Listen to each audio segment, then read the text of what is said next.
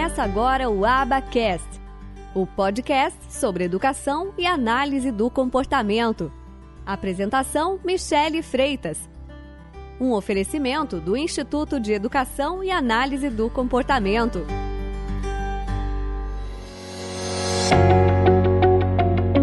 Oi, pessoal. Bom, eu vou agora mostrar para vocês um pouquinho do planejamento que a gente está fazendo para o meu filho, né? Já que é mais fácil a gente pegar um caso que é meu, né? Que é do meu filho, então não vou ter que pegar nenhuma autorização com o pai, nem nada, só do meu marido. E eu quero compartilhar com vocês através de um mapa mental que eu estou fazendo, onde a gente está colocando todas as fases de adaptação curricular, de avaliação, tudo para o ano de 2018. Então nós já vamos começar a fazer algumas avaliações da agora, dia, hoje é dia 12, o dia que eu estou gravando esse vídeo, não sei o dia que você vai assistir mas eu tô gravando esse vídeo para você no dia 12 e a gente até o dia 22, véspera aí de na... antevéspera aí de Natal, a gente espera ter completado as avaliações que eu vou mostrar para vocês. Então, amanhã a gente se prepara para uma reunião que nós vamos ter na escola, onde nós vamos conversar um pouquinho sobre como será o ano de 2018 do Diogo Filho. Se você me conhece ou não, você sabe que o Diogo Filho é autista. Eu sou mãe e profissional da área, né? Mestranda em Ciências do Comportamento pela UNB, psicopedagoga, pedagoga agora. E eu vou mostrar um pouquinho como que eu e a minha equipe a gente está fazendo aí toda a organização. Eu tenho demais crianças para fazer que estão me esperando e que com a loucura das aulas não está dando tempo, mas eu vou mostrar para vocês um pouco do que a gente está fazendo. Vou, pra, vou mostrar aqui na tela do meu computador esse mapa mental. E isso pode dar ideias para vocês com seus alunos, com seu filho, com, com o seu paciente, de como fazer essa estruturação de planejamento, de plano de ensino individualizado, como que eu vou adaptar as coisas da escola. Meu Deus, é muita coisa. Então, antes de você pirar Assiste essa aula comigo até o final, que eu acho que ela pode te ajudar. Isso aqui não é uma receita de bolo, quem me acompanha já sabe disso.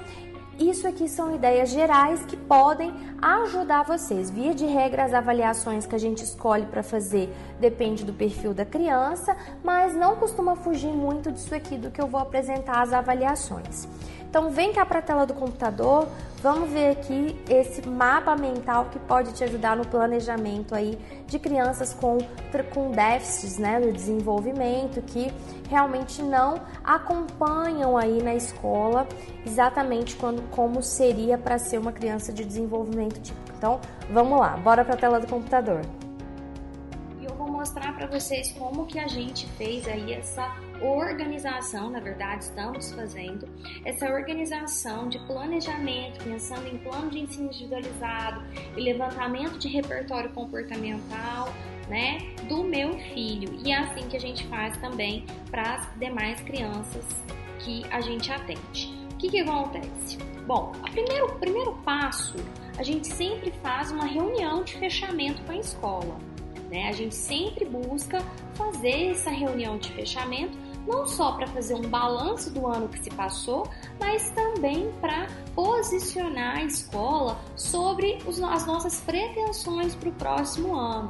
Então, se a gente tem alguma coisa para pedir para a escola, que a escola possa facilitar para a gente, se a gente tem alguma troca para fazer com a escola, é, enfim, todas essas informações que são relevantes que, que, de coisas que vão acontecer no próximo ano, é muito importante que a gente sente com a escola, com todas as pessoas que estão envolvidas e que elas participem e que a gente já deixe ajeitado, organizado, arranjado no ano anterior tudo o que nós vamos precisar, o que a gente já sabe, né, o que a gente já consegue prever para o próximo ano. Então é isso que a gente vai fazer na nossa reunião de amanhã. Bom, e para posicionar toda a equipe, e quando eu digo equipe, o que, que nós temos de equipe? Nós temos eu, que faço os programas de ensino, a Alessandra, que é minha assistente, a, o, o, mediador na escola, né, que é o nosso professor de apoio, AT, seja lá o nome que você quer dar. E aí nós junta, e agora nós estamos contando com a consultoria de uma terapeuta ocupacional. Estamos buscando agora uma fonoaudióloga também. E aí nós estamos, nós, nós vamos aparar as arestas e, e, traçar uma estratégia de ensino. Então essa estratégia de ensino ela começa aqui na avaliação. Então vou aumentar aqui a tela, tá?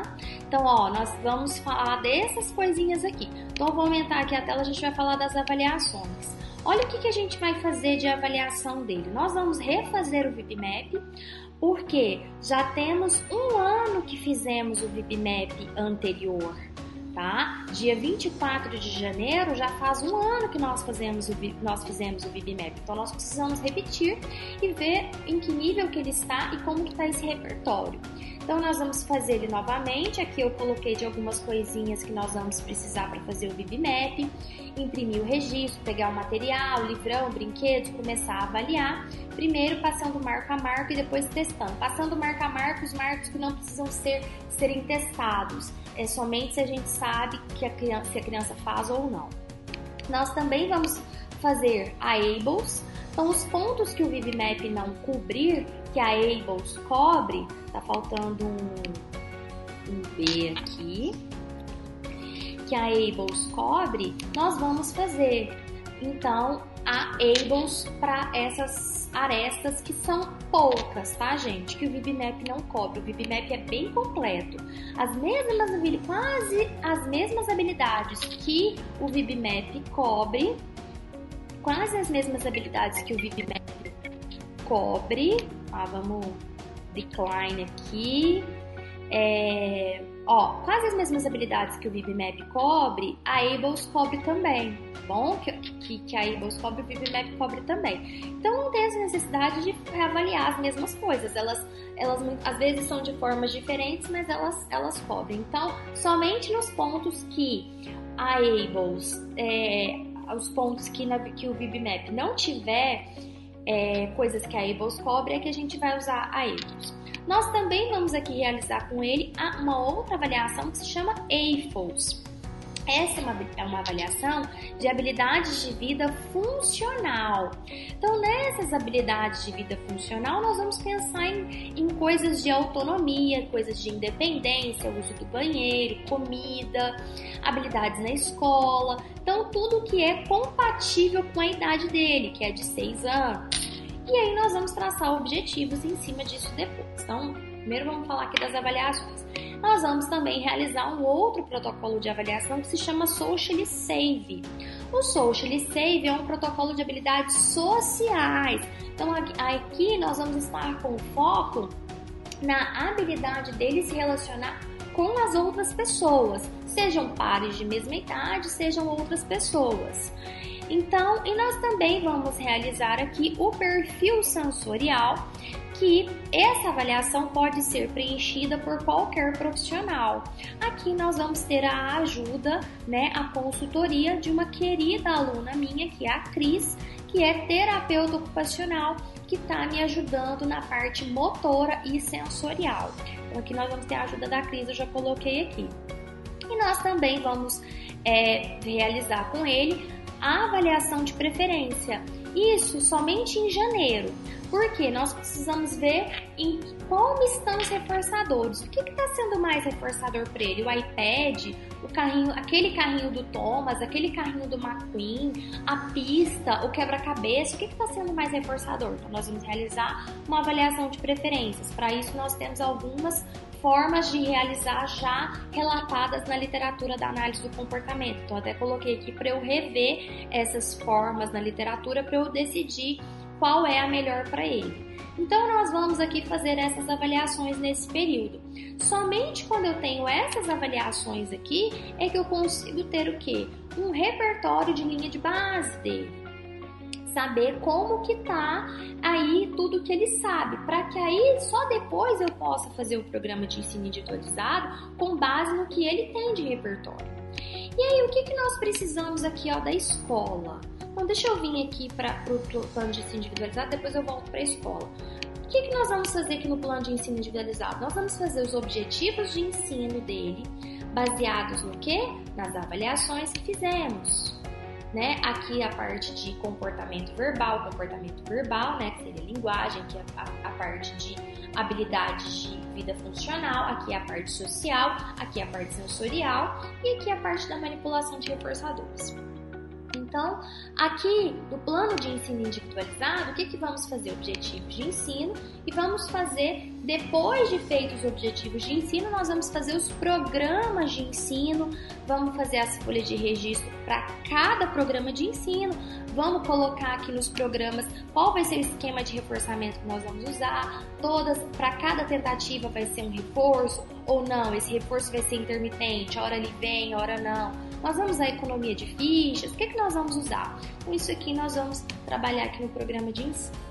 Aqui os pontos de terapia em casa. Então eu só coloquei aqui que ele faz terapia em casa todos os dias de segunda a sexta, das 14 às 16. Depois que ele faz essa terapia das 14 às 16, ele tem um momento de lazer dele, que é das 16 às 19. Então, nesse momento, a gente opta por fazer mais atividades ao ar livre, para que ele possa realmente dar uma é, extravasada, né? Ir ao parque, ao parque é, é, tentar mexer com areia, esse tipo de coisa que é meu marido que faz essa parte, tanto com o Dioguinho quanto com o meu mais novo. E aqui nós colocamos a possível entrada de uma fonoaudióloga. E aí aqui nós colocamos para que essa fonoaudióloga possa ir na escola uma vez na semana. Então o que eu quero é que esse trabalho dela seja desenvolvido na escola por uma questão de logística e eu vou checar com a escola se isso é possível, se eles vão me autorizar, se eles poderiam me ceder alguma sala para que ela possa fazer esse trabalho. O plano B seria levar essa ele no consultório da fono no horário da aula, ele saindo mais cedo da aula. Então eu já coloquei aqui um plano B. Então, o que, que a gente sentiu a necessidade de uma fono agora? Para trabalhar mais as questões fonoarticulatórias, o treino maior dos fonemas, para que as palavras que ele fale, elas fiquem mais inteligíveis, né? Então, a gente tem aqui esse foco é, com o trabalho da fonoaudióloga é essa, essa função. Claro que ela vai fazer é, uma certa avaliação e ela vai propor para a gente algumas coisas e nós vamos também propor algumas coisas e juntas vamos chegar no denominador comum. Então, esse trabalho aqui. Agora vamos ver aqui para essa parte da escola. Essa parte da escola aqui que é a maiorzinha. Ó, o que, que a gente vai precisar da escola? Olha aqui, na parte da escola, o que, que nós vamos ter que fazer? Nós vamos ter que adaptar os conteúdos. Então, nós vamos pedir o que? Os conteúdos anuais da escola. Então, geralmente, a escola tem isso, esses conteúdos é, anuais que ela vai trabalhar. Ela já tem isso logo no iníciozinho do ano. A gente vai pedir o do, desse de 2017 e de, para depois, quando de 2018 ficar pronto, a gente pegar também. Mas a gente já tem uma base, eu não posso esperar até ele ficar pronto em 2018. Então eu já vou pedir o do de 2017. Então já fica aí a dica para vocês. Então nós queremos os conteúdos anuais da escola que estão sendo trabalhados. Durante o mês, a gente sempre pede o conteúdo mensal o quanto antes ele fique pronto. Geralmente eles me mandam aí 10 dias antes, 7 dias antes do início do mês, do início do mês do, do mês seguinte.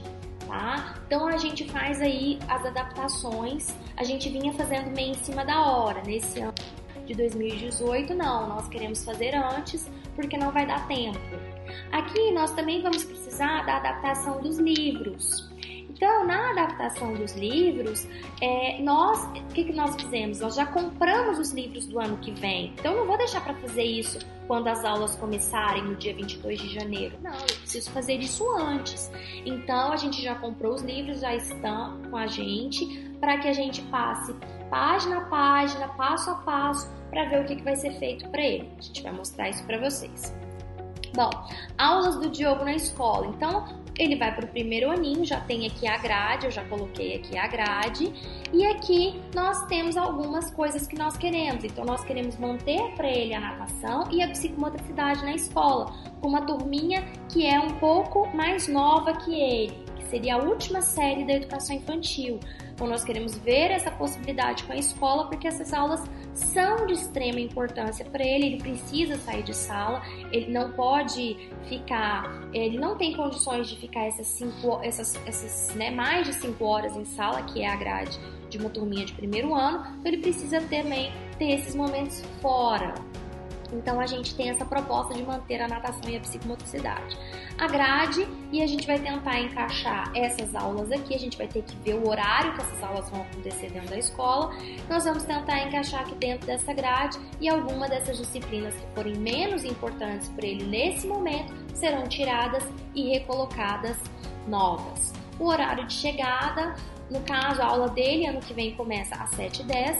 Às 7h10 é um horário que é inviável para ele, porque ele tem essa necessidade de dormir, tem essa necessidade a mais de dormir. Então a gente vai aí, vamos colocar esse telefone no modo avião, né, pessoal? Porque senão não dá. Então ele tem essa necessidade a mais. A gente colocando aí um contrabalanço não seria é, não seria é, é, legal para ele que ele chegue com sono, que ele chegue indisposto, então a gente prefere que ele durma um pouco mais, chegue mais tarde, mas chegue mais disposto, chegue sem comportamentos problema né, sem gatilhos para que comportamentos problema possam ser desencadeados. Então aqui a gente tem essa chegada, a gente está prevendo uma chegada para 7h45 às 8 essa é a nossa meta, e ele vai ficar 4 horas e meia na escola, né? E aí a gente já tem a meta do dormir, né? Para ele acordar às 6 e meia, ele tem que dormir às 9. Para ele dormir às 9, ele tem que estar tá deitando às 20 e 30. Então é importante que a gente faça todo esse planejamento, que a gente posicione a família e a gente mostre todo esse panorama quando a gente está trabalhando com as famílias, para que elas estejam cientes e tudo isso faça sentido para elas, para que elas comprem, é, comprem né, as ideias.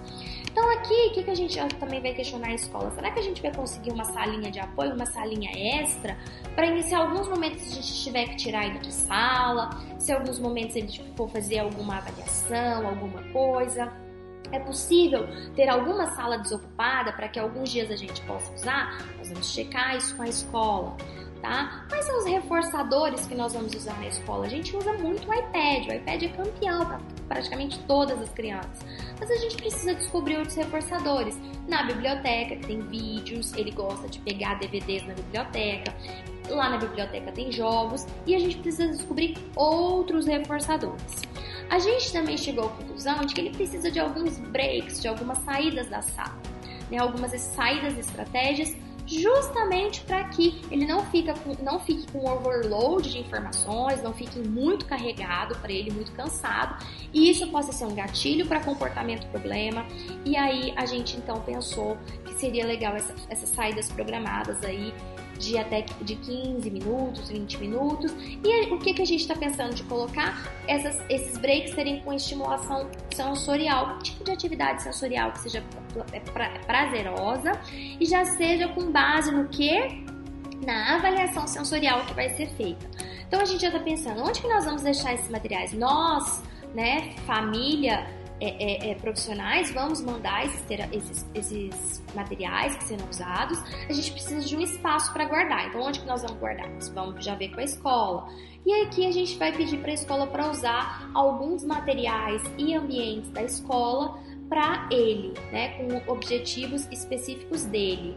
Então, essa aqui é uma visão geral. Deixa eu ver o que tem aqui a fonoaudióloga, já falei para vocês, plano de ensino individualizado. Então, essa aqui é uma visão geral da escola, de todo o nosso raciocínio de escola, do que nós vamos fazer. E aos poucos, à medida que a gente for fazendo as coisas, eu vou contar tudinho para vocês e eu espero que possa ajudar cada um de vocês aí no planejamento para os seus alunos, para os seus pacientes ou para o seu filho. Beijo grande, até o próximo vídeo. Tchau, tchau.